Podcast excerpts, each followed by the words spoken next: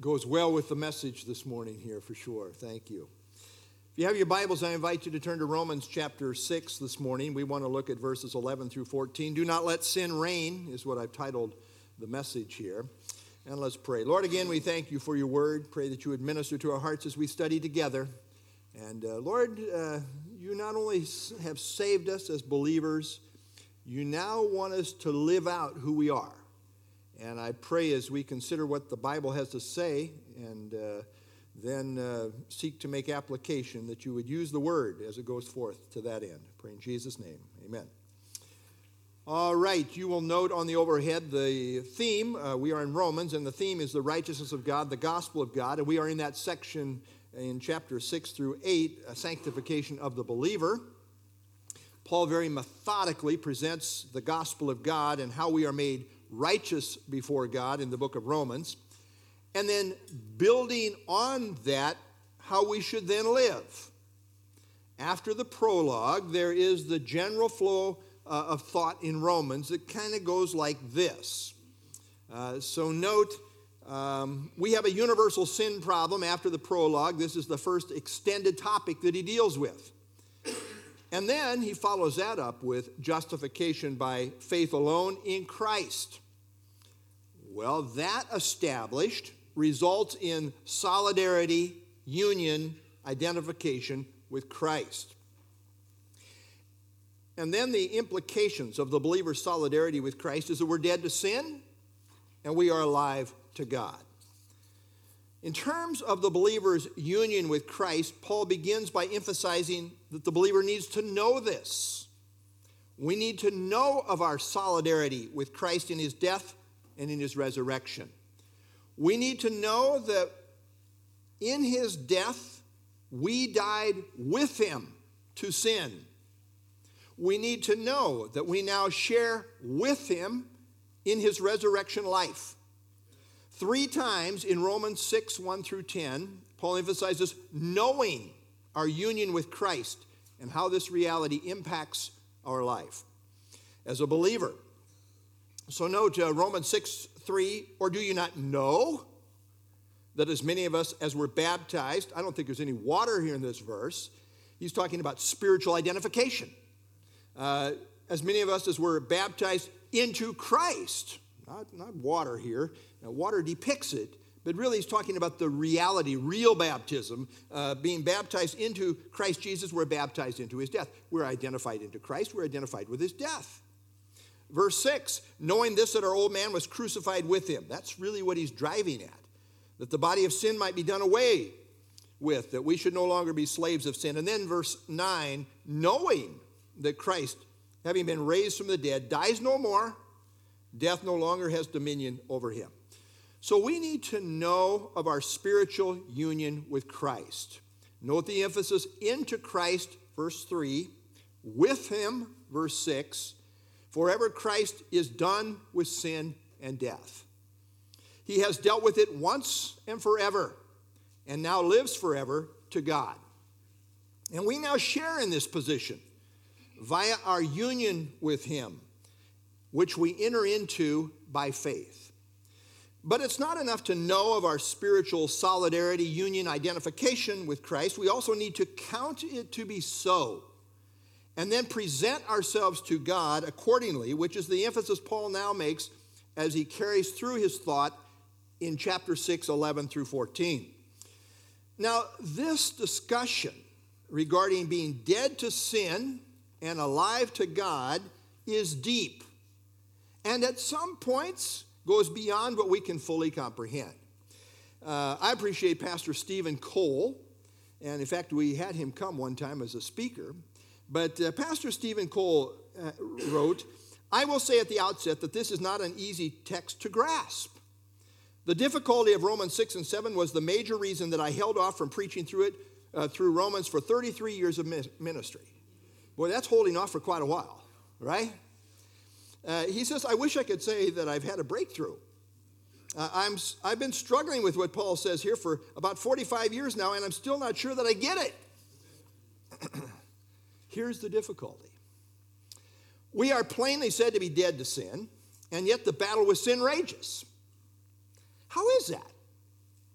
We know that we are a new creation in Christ, and yet we continue to wrestle with old realities.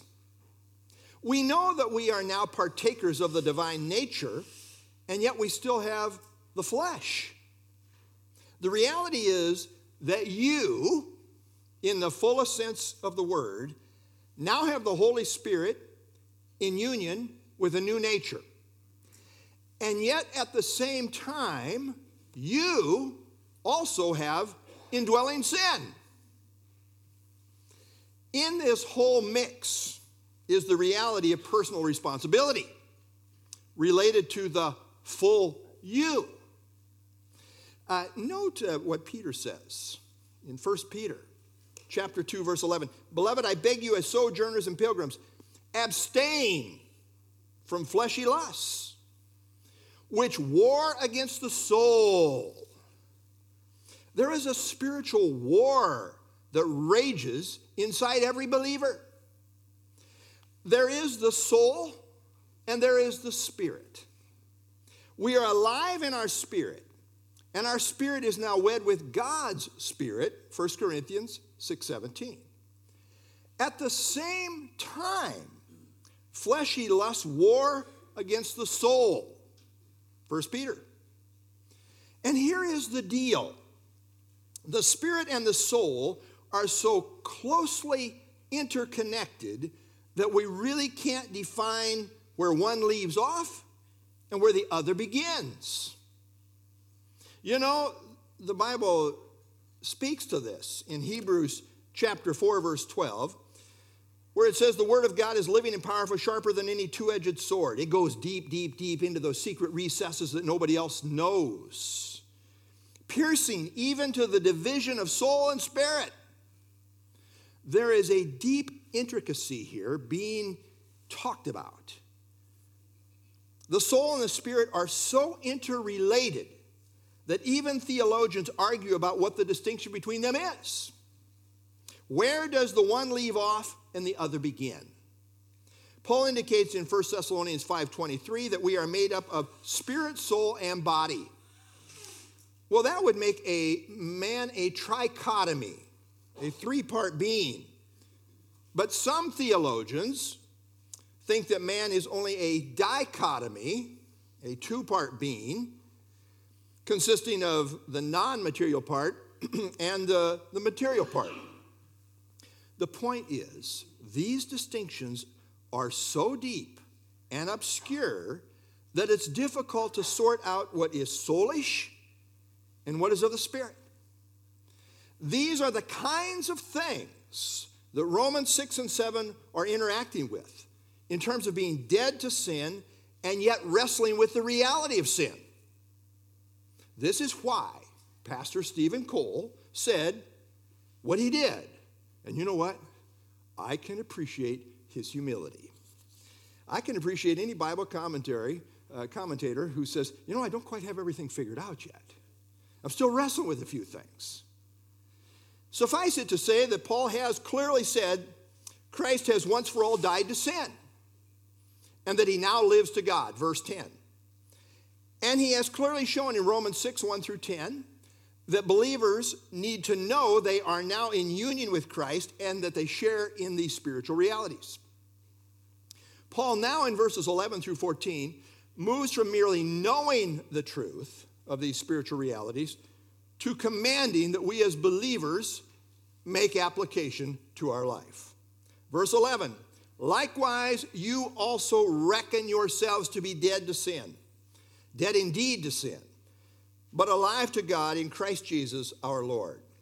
Now, our union with Christ has severed us from the old life of sin and death in Adam and has transitioned us into a whole new life of righteousness and life in Christ.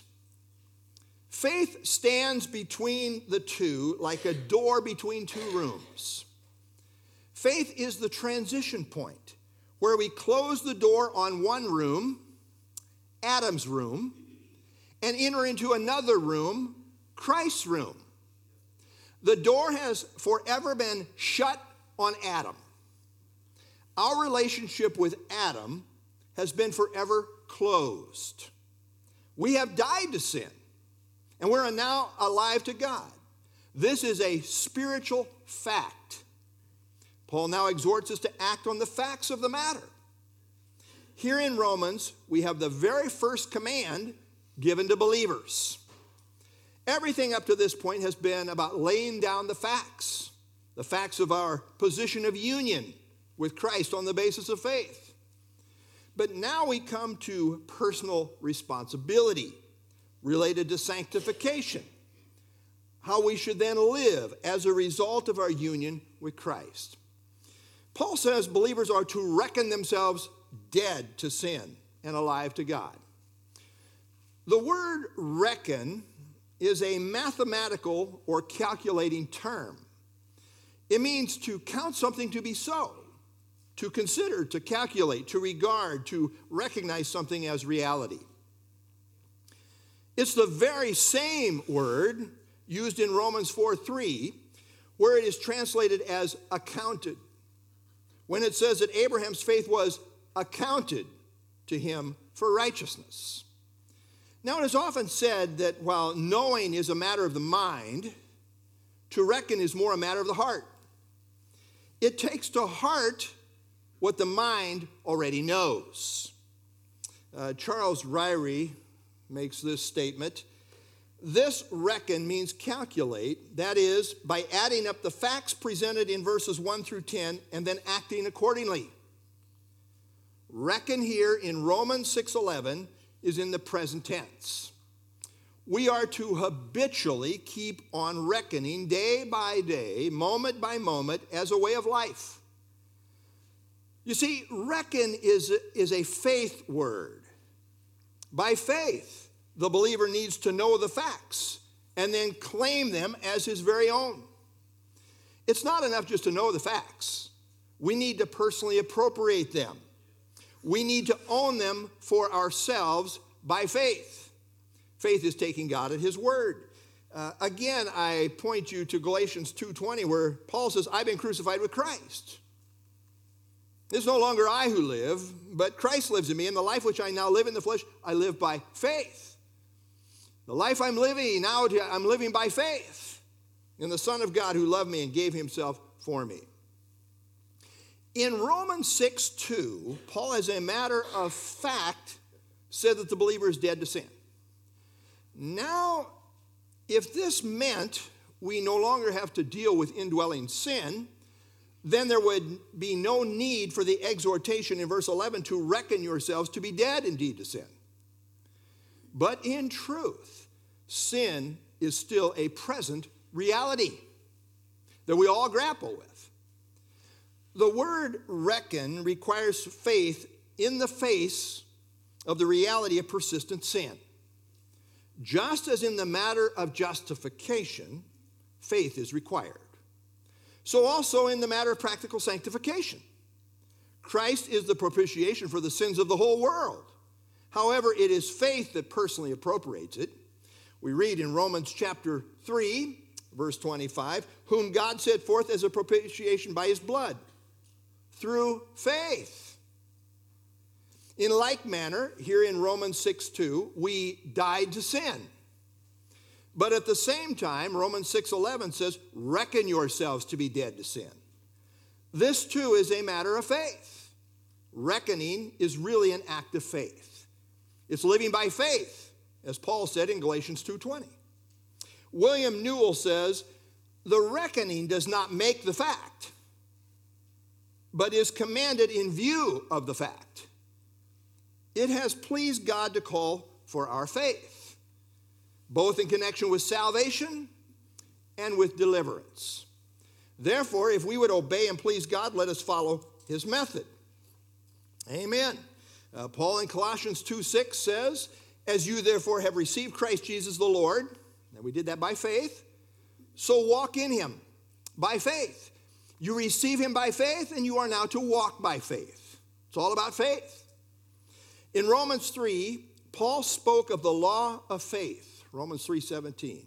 Just like Abraham, who acted in faith instead of just going by the outward appearances of his reproductively dead body, so we too are to go by the facts of God's word. William Newell again says appearances or feelings are a wholly different thing from facts. God says you died to sin. Reckon yourself dead. Now it's important to note that Paul does not tell us to reckon sin dead to us, but rather ourselves as dead to it. The story is told of a ship that sailed into black clouds, and then came the pitch black darkness of night. This went on for days. The captain shared that all they had to go by was the compass. But then he said, We shall sail on by dead reckoning. Sometimes everything around us, in terms of appearances, feelings, and experience, feels spiritually murky. But as believers, we are called to follow God's word, our spiritual compass, with dead reckoning, and God will see us through. Not only are we to reckon ourselves dead to sin, but also alive to God. Whereas we are to be unresponsive to sin, we are to be lively responsive to God. We are now to live as though we share in Christ's resurrection life, which of course we now do. Notice uh, in Romans, we're getting ahead here. Should we go there? Yes. Romans 14, 17 and 18. For the kingdom of God is not eating and drinking, but righteousness and peace and joy in the Holy Spirit. For he who serves Christ in these things is acceptable to God and approved by men. Now, we as God's people in the church age are not in the kingdom. Not yet. But as Paul says in 1 Thessalonians 2:12, we are to walk worthy of the kingdom. The spiritual realities that will define kingdom living are right now to be on display in our lives. This is what it means to be alive to God. It is living with God as the orientation of our life.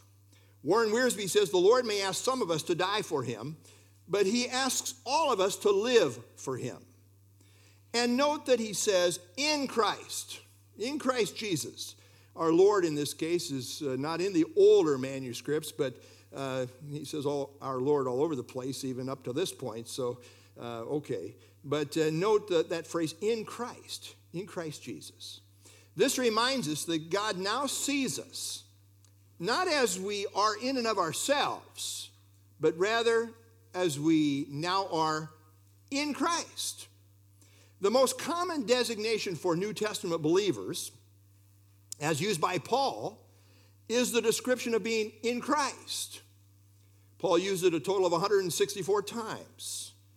Now, what's interesting about that is that Paul nowhere directly explains what this expression means. But the sense of it here in Romans 6 is clearly that of being in intimate union with Christ. It is the strong sense of complete solidarity with Christ that the whole surrounding context so strongly brings out. You want to know what in Christ means? Romans 5, Romans 6, solidarity with Christ. Verse 12 Therefore, do not let sin reign in your mortal body that you should obey it in its lusts. In light of our spiritual position in Christ, namely that of being dead to sin and alive to God, in light of this reality, Paul says, Do not let sin reign in your mortal body. Now, this is another command. Uh, you are in charge. Do you like that? Uh, you might want to think about it. Uh, whether you like it or not, it's true. You are in charge, you are responsible for what you do with sin. Now, sin is no longer your master, it's not in charge. Clearly, this shows that sin can still operate as your master if you allow it to do so. And that is the point. As a believer, you must not allow this. You're in charge. Now, God's sovereignly in charge, but you are responsible. When sin reigns, it has its way with you. I'm talking to believers now. He's talking to us as believers.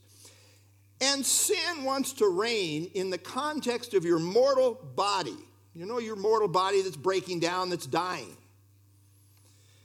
Uh, sin wants to reign in the context of your mortal body to where you obey its lusts. Lust simply means desires or longings. And it can refer to either good or bad desires. Clearly, in view here are sinful desires. And again, this is proof that sin has not yet been eradicated. Our bodies at this point are still mortal. That is, they are subject to sin and death.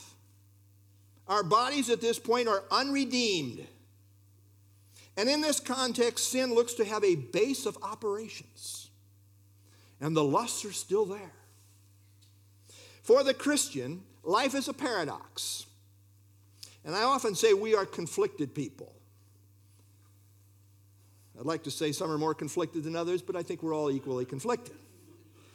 We are dead to sin, and yet we very much feel the pull of sin. We are alive with Christ, and yet we live in a mortal body, still subject to sin and death. The Christian lives between two ages. We live in the old age, but we're called upon to live as though we're in the new age. And as we will see when we finally get to Romans 8, we're on our way, but we're not there yet. But when we get to Romans 8, we will see that the Holy Spirit is mentioned more in Romans chapter 8 than in any other chapter in, in the Bible. When we get to Romans 8, we will find it is, it is possible to live this out only by the power of the Holy Spirit. Now, our mortal body is so wired that it is still susceptible to sin. But we are called to be what I like to call holy rebels. I still like the idea of being a rebel, but I want to be a holy one. We are to rebel against sin and not allow it to reign. Instead, grace is now to reign in our lives through righteousness, as Paul said in Romans 5:21. Now, when sin reigns in our body, we obey its lusts. And it's possible for a believer to do this. The cravings of the flesh cry out for gratification. You know that, well, I better, let's stick with the text here, shall we? we feel those longings, but we must not act on them. We must not obey them. But note the flesh desires are very much alive and real. You say, Well, I just died to sin. I never have any more trouble with lust. I see that beautiful girl walking without hardly any clothes on. It doesn't even faze me. Yeah, you're a liar. You're, that, you're not normal. You're not in your right mind. Something is wrong here. And you know the thing about the flesh? It never gets any better. You say, Well, I'm just spiritually growing. I'm getting. Yeah, but the flesh is still with you. I hate to break it to you. Romans chapter 13. Let us walk properly as in the day, not in revelry, drunkenness, not in lewdness and lust, not in strife and envy. Put on the Lord Jesus Christ and make no provision for the flesh to fulfill its lusts. Don't give it an opportunity, it's still there. We must always be on guard and make no provision for the flesh, lest it suddenly have its way with us. We are always vulnerable. We're not safe till we're home. Now, I'm not talking about eternal security, we have that, but I'm talking about falling into sin. We're always a step away from falling. I never, never, never want to put on an air of holier than thou because I am not. This is why Paul, by the way, in 1 Corinthians 10 12 says, Let him who thinks he stands take heed lest he fall. Watch out. Some time back, the news showed a fisherman holding a small shark that he had caught. You know, something you want to bring out for the TV camera to see. It was still alive and squirming in his hand. Suddenly, it turned, lurched, and took a chunk out of his shoulder. That's how sin is. As long as it's still alive in you, you are vulnerable. And you must be very careful lest it take advantage of you. Now, again, we note the paradox. As believers, we are in Christ, but we also still have the flesh that is subject to sin's reigning power in our body if we allow it to have free reign. Now, Paul is not arguing that the body is the cause of sin, but rather that it is the organ through which sin manifests itself. And when believers yield to the lusts of the flesh, they thus allow sin to reign. Expositor said the implication here is that sin has been reigning. The believer must do his part by refusing obedience any longer to sin's enticements. The word obey has its root idea of listening or heeding. Uh, many of you know this story. Steve, Pastor Steven Cole tells this story, and so I stole it from him, okay? But uh, some people are really worth stealing from. Uh, take that in the spirit it's intended. But uh, notice what he says. Many of you have seen the hilarious Bob Newhart routine where he is a psychologist. And a woman comes for counsel because she is afraid of being buried alive in a box. Newhart's counsel for her phobia, plus several other problems, consists of two words stop it. He screams at her over and over, just stop it. She tries to bring up how her mother treated her as a child, but Newhart says, No, we don't go there. Just stop it he says, in some ways, Paul's command to those who are struggling with life dominating sins sounds kind of like Bob Newhart's counsel. Therefore, do not let sin reign in your mortal body so that you should obey its lusts. In other words, stop it. Then after telling us to obey God, he gives a blanket promise in 6:14, for sin shall not be your master. It's pretty clear. Stop sinning and obey God because sin shall not be master over you. Got it? End of quote. And the point is, in Christ, we don't have to sin. You say, I'm not sure I believe it. Believe it. You are dead to sin. You are fully accountable. Sin no longer has ruling power over us we can indeed just say no to sin. We don't have to obey it, we can just stop it. Verse 13, and do not present your members as instruments of unrighteousness to sin, but present yourselves to God as being alive from the dead, and your members as instruments of righteousness to God. Here we have yet another command we didn't have any commands, all the facts, the facts, the facts about, you know, faith in Christ and our position in Christ, our identification with Christ. Facts, facts, facts. Now all of a sudden, commands. We have three successive commands in verses 11 through 13. Verse 11, reckon yourselves to be dead to sin and alive to God. Verse 12, do not allow sin to reign in your body. Verse 13, do not present your members for sin's use, but rather present yourselves to God for his service. Now, to present means to make yourself available, to be at their disposal. To present literally means to stand beside. In the context of Romans 6:13, it has the nuance of a slave standing beside his master, ready to do whatever the master says he wants done. To present is to in effect say, at your service. The word instruments often has a warfare connotation, as in the sense of weapons or instruments of war.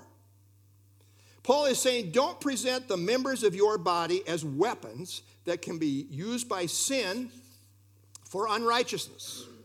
And we should never allow our members to be weaponized in the service of sin and unrighteousness. That is to allow yourself to be used by the dark side Sadly, when Christians walk in sin this way, that's what they're doing. Now, your members and your, uh, your bodily members, uh, when it talks about uh, uh your members here, it's talking about like your hands and your feet and your tongue, etc. Now, James indicates that the most difficult member to control is what? The tongue. He says the tongue is a fiery world of iniquity. The name devil uh, means slanderer. It's what he does. He specializes in character assassination, and he'd like to use you as an instrument. In the New Testament, the Greek word diab- uh, diabolos is sometimes translated impers- impersonally as false accuser, slanderer, or malicious gossip. This is the devil's work, it's a specialty of his. And sadly, way too often, we as believers present our tongues to carry out sin's work in this way. Talk about being activated for the enemy. This is it. A pastor shared years ago, I read about a young man who professed to be a Christian, but he was enslaved to some sin. He had been to many counselors. They spent hours trying to help him analyze his past, teaching various techniques, but nothing had worked. He shared this tale of woe with a campus worker and finally asked, What do you think I should do? The campus worker replied, I think you should stop doing it.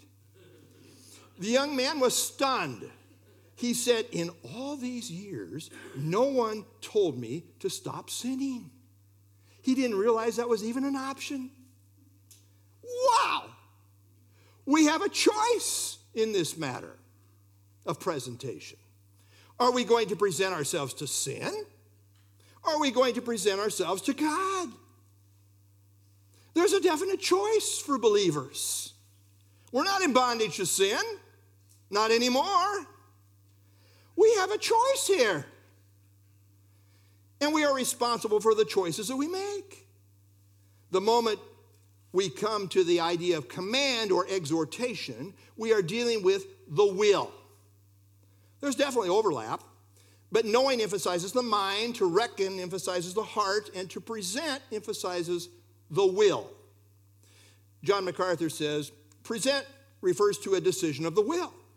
Before sin can have power over a believer, it must first pass through his will. In a real sense, sin doesn't happen in and through your members without your approval. You sign off on it so to speak. It's bad theology to say, I can't help it. I'm addicted to sin. Well, that's not what the Bible says. You were, but you have died. Paul is teaching us we can help it. We can help it. You say, I don't believe it. That's your problem. We can help it. We decide who we're going to present our members to, whether it be sin or God. Stop it. A definite choice is involved. In contrast to presenting ourselves to sin, we are to present ourselves to God as those alive from the dead and our members as instruments of righteousness to God. Now, it's interesting here. The Greek language has the word present, and present your members uh, do not present your members uh, to unrighteousness, to sin. Uh, the word present there is in the present tense. The idea is do not keep on doing this. But then when it says present yourselves to God, present in that phrase is in the aorist tense, which emphasizes fact of action in the sense of deliberate and decisive action. Thomas Constable says, I find it helpful for me to make this conscious presentation of myself to God daily. He kind of breaks it down like this uh, problem, solution. Problem, the world, the flesh, you know, the pride of life. Uh, flee, solution. The flesh is the problem. Deny. The devil, resist. He says, I kind of think through this daily. Thomas Constable says this. Paul emphasizes three things in Romans 6 1 through 13. He emphasizes knowing our position in Christ, then that we need to reckon it to be so, and then finally, we need to present ourselves to God. Very simple. Three key words in Romans 6 related to sanctification know, reckon, and present. It is this package that is key to having victory over sin. You say, that's it? That's it. This is the Word of God. Remember, Paul started the chapter by saying, Shall we continue in sin? And then he answers this question in verses 2 through 13. His answer is certainly not. And the how is found in know, reckon, and present. Well, Paul first shows our position in Christ, and then he exhorts us to live accordingly. We need to know of our identity, union in Christ, and then we need to apply it. Really, Christian maturity is learning to live consistently with who we now are in Christ. That's the whole idea. Now, who you are in Christ never changes, but you do grow in your maturity in relationship to positional reality. A little girl fell out of bed one night and she cried out. The mother rushed to her bedside, picked her up, put her back in bed. And then the mother asked her, Honey, what is the problem? Why did you fall out of bed? And the little girl answered, I think I stayed too close to where I got in. That, my friends, illustrates why so many Christians fall. Once we are in by faith, as seen in Romans 3 through 5, we then need to progress to the know, reckon, and present of Romans 6. This is key to Christian living, to progressive sanctification. By the way, a footnote here the present of Romans 6:13 prepares the way for a similar emphasis in Romans 12, 1 and 2. Uh, and also note the double emphasis here in 613 on presenting yourself to God. To God. Present yourselves to God. Instruments of righteousness to God. Now, sometimes people say all you need to do to overcome evil is just resist the devil. Is that what the Bible says? Resist the devil and he shall flee from you. Just resist, resist, resist. Well, that's half the answer. It's half the answer. But you know, it's good to read the whole verse, right? Yeah, it is. James 4 7, therefore submit to God, resist the devil, and he will flee from you. The first thing we need to do is to submit to God. And with that in place, we can resist the devil. This combination is key to victory. Having victory over sin begins with presenting ourselves to God. When we wake up in the morning, we should say to God, I'm all yours, at your service. And then we should maintain that perspective throughout the day. If a general gave an order that a regiment of soldiers should present themselves for service, it is expected that they would obediently report for duty. Likewise, believers are to present themselves to God as those risen from the dead and ready to serve in newness of life. We now have resurrection life and power because of our union with Christ. And it is with this fundamental consciousness that we should present ourselves to God to serve his righteous purposes. We are to present ourselves to God as those ready to serve in the power of the resurrection. Uh, by the way, it's not that you make yourself alive by presenting yourself. Rather, since you are in Christ, you already share in his life, his resurrection life. And it's on this basis that you now present yourself. Verse 14 For sin shall not have dominion over you, for you are not under law, but under grace. Here, Paul is again stating a fact. For the believer, this is a this is spiritual reality. Sin will not have dominion over you because its power has been broken. Here lies the secret to freedom from sin. The word dominion comes from the Greek word kurios, for, which means lord or master. You see, if sin were your master, then you would be its slave. But Paul has emphatically shown that because of our union with Christ, we are no longer slaves of sin. Verse 6. We've been freed from sin. Verse 7. All the way through here, Paul personifies sin. For the believer, it, it is seen as a has been ruler. It's a has been ruler. Outside of Christ, sin rules. But now in Christ, it has been dethroned. No longer is sin in the position of master over the believer. This is a spiritual fact. And this spiritual position for the believer never changes. You say, Well, I'm, I'm back under the bondage of sin. No, not really. You put yourself there, but you don't have to be there. Even if you allow sin to reign, which you can, it really has no authority to do so. It is totally inconsistent and inappropriate. Why would you allow a defeated foe to rule over you? You know what that is? It's crazy. I just thought I'd throw a theological term out there for you. It makes no sense. Sin is no longer king. Jesus is now Lord. He now reigns in the believer's life through grace. It's a reign of grace. This union with Christ is a grace union. Sin shall not have dominion over us.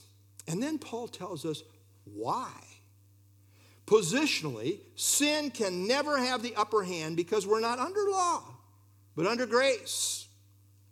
This reality of not being under law, but under grace, has everything to do with our solidarity relationship with Christ. Now, being in Christ puts us in relationship with everything about Him. I mean, we identify with Christ and really everything about Him. In terms of our new relationship with sin, His position is now our position in relationship to the law and sin. Our relationship with Him now puts us in a grace position. We're under grace. Grace means unmerited favor. We are now in a favored position of being in union with Christ and all the benefits that go with it. Being under grace is to acknowledge our dependence upon Christ, both for salvation as well as sanctification. We are no longer under a legal system. I know this is news for some sectors in Christianity, but we are no longer under the Mosaic law. We're now under a whole new system a grace system that functions completely differently. Jesus said in Matthew 5 17, Do not think that I came to destroy the law or the prophets. I did not come to destroy, but to fulfill. In John 1 17, the law was given through Moses, but grace and truth came through Jesus Christ. You see, in Christ, the law is fulfilled all that the law demanded, and it demanded in terms of the penalty of sin, has been paid. In Christ, a relationship of grace is now established on the basis of faith. And isn't it good to remind ourselves, as we find in Colossians 2, having wiped out the handwriting of requirements that was against us, which was contrary to us, and he has taken it out of the way, having nailed it to the cross. You see, the law no longer has any claim on us. And look, look at all the claims. Look at all the how many t- violations, and, and look at this. But all of its demands have now been fulfilled in Christ. We are now free to serve God on the basis of grace. You see, sin had a partner in the law. Christ works through grace. To try and put Christians back under the law today is not only heretical, but it results in nothing but frustration and defeat. Repeatedly, the New Testament emphasizes that the believer is no longer under the legal system of the Mosaic law. Now, when a person is under law, they are under the dominion of sin. The law did two things it magnified sin and it exacerbated it. But it never gave any liberating power over it. That doesn't help a person at all. Rather, it strengthens the case of sin against us. This is what Paul is talking about in 1 Corinthians when he says the sting of death is sin, and the strength of sin is the law. John Bunyan, we love this quote, right? He wrote, Run, John, run, the law commands, but gives neither feet nor hands. Better news the gospel brings. It bids me fly and gives me wings. It is grace that breaks the power of sin. You know what the cross was? It's grace. It's all grace. It's a grace story. In the surrounding context here in Romans, we find that it is grace as seen in the person and work of Christ that delivers from the penalty of sin, Romans 5, and grace that delivers from the power of sin, Romans 6. Uh, we sometimes sing a song called Oh, for a Thousand Tongues to Sing, and it has a line that says, He breaks the power of canceled sin, He sets the prisoner free. Indeed, it is Christ alone who has defeated sin. And now, by grace, we are in union with Him and we share in this victory. As believers, we are now in a whole new realm, the realm of grace. In Romans 5:15, Paul spoke of the gift by the grace of Jesus Christ. This is the free gift of eternal life. In Romans 5:17, he said those who receive this grace will reign in life through Jesus. In Romans 5:20, he said where sin abounded, grace abounded much more. In 521, he said, Grace reigns through righteousness to eternal life through Jesus Christ our Lord. Grace is the realm of union with Christ. That's the key point in this whole surrounding context in Romans 5 and 6. The grace realm, the union realm of being united to Christ, now governs the life of the believer. Uh, George Zeller put this together uh, those in the front row will appreciate that you sat there because nobody else can see it. But uh, law, he's contrasting law and grace. Law is what man must do, grace is what God has done. Law, it, I do something for God. Grace, God does something for me. Law, works of the flesh. Grace, the finished work of Christ. Law, man's works versus God's working. Uh, law, trying and struggling to measure up to God's standards, which sinful man can never do grace, God bringing me up to his standards, which God by his grace has done in Christ. And I now share uh, uh, in all Christ has done. Law fosters a spirit of self righteousness. Boasting. Look what I have done. Uh, grace fosters genuine humility with all boasting excluded. God gets all the credit. Law, Mount Sinai versus Mount Calvary. Uh, law, bondage, I cannot. Grace, deliverance, God can. He gives what I need.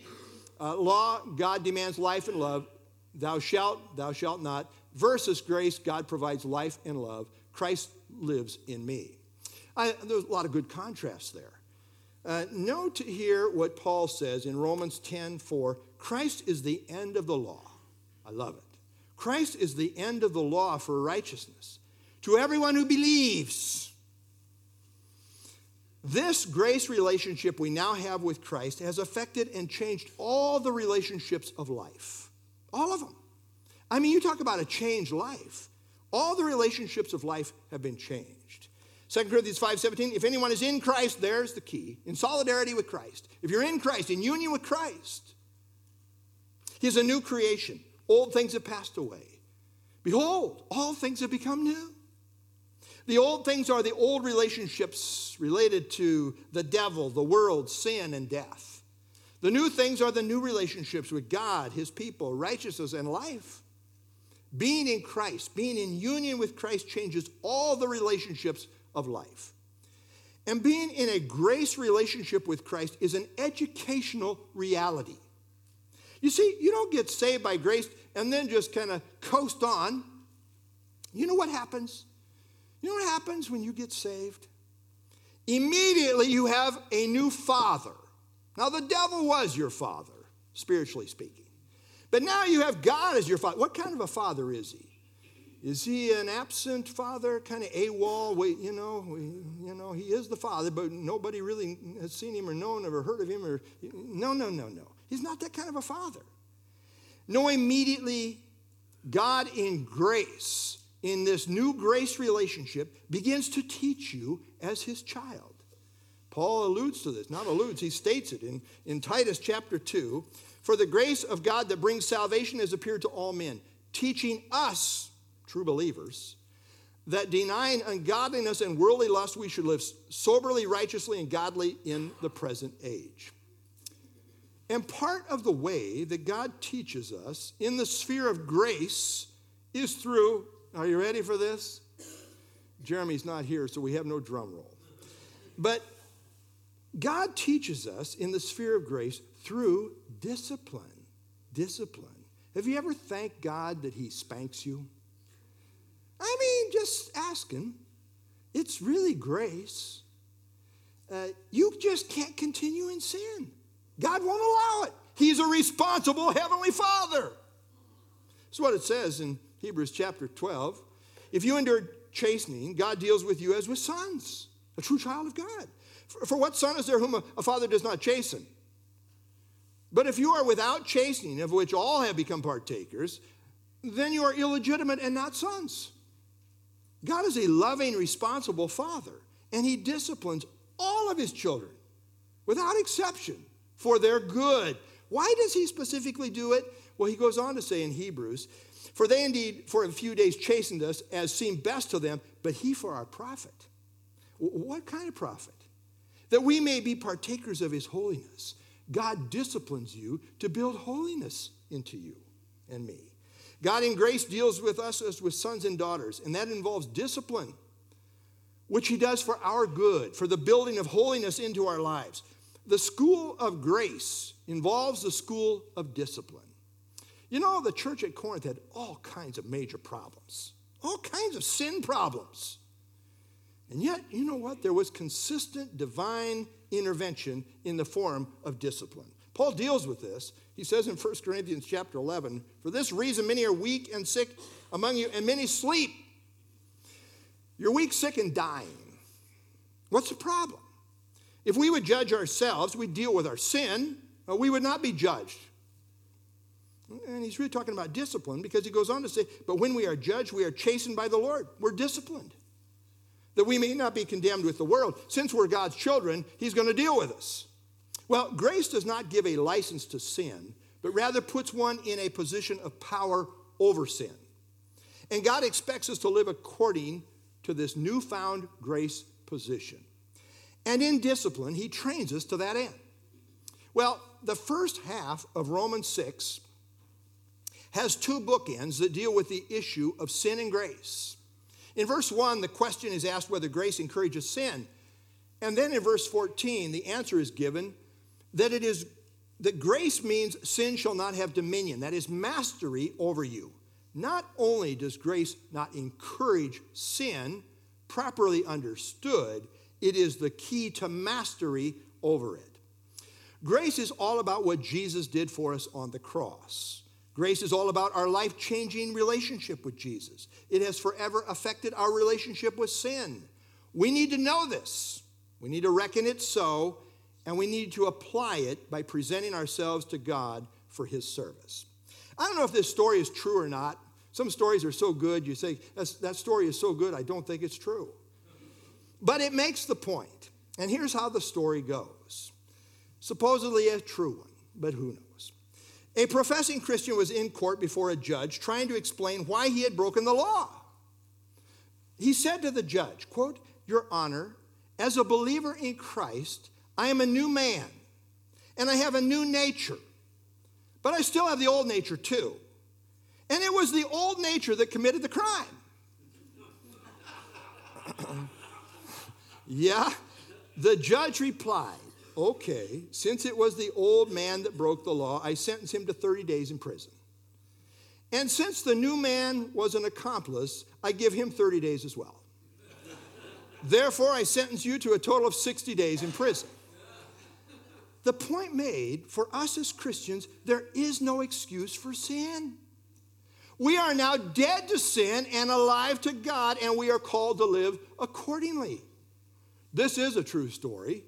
Queen Victoria, who lived from 1819 to 1901, was Queen of the United Kingdom of Great Britain and Ireland. She reigned for 63 years, which is known as the Victorian era.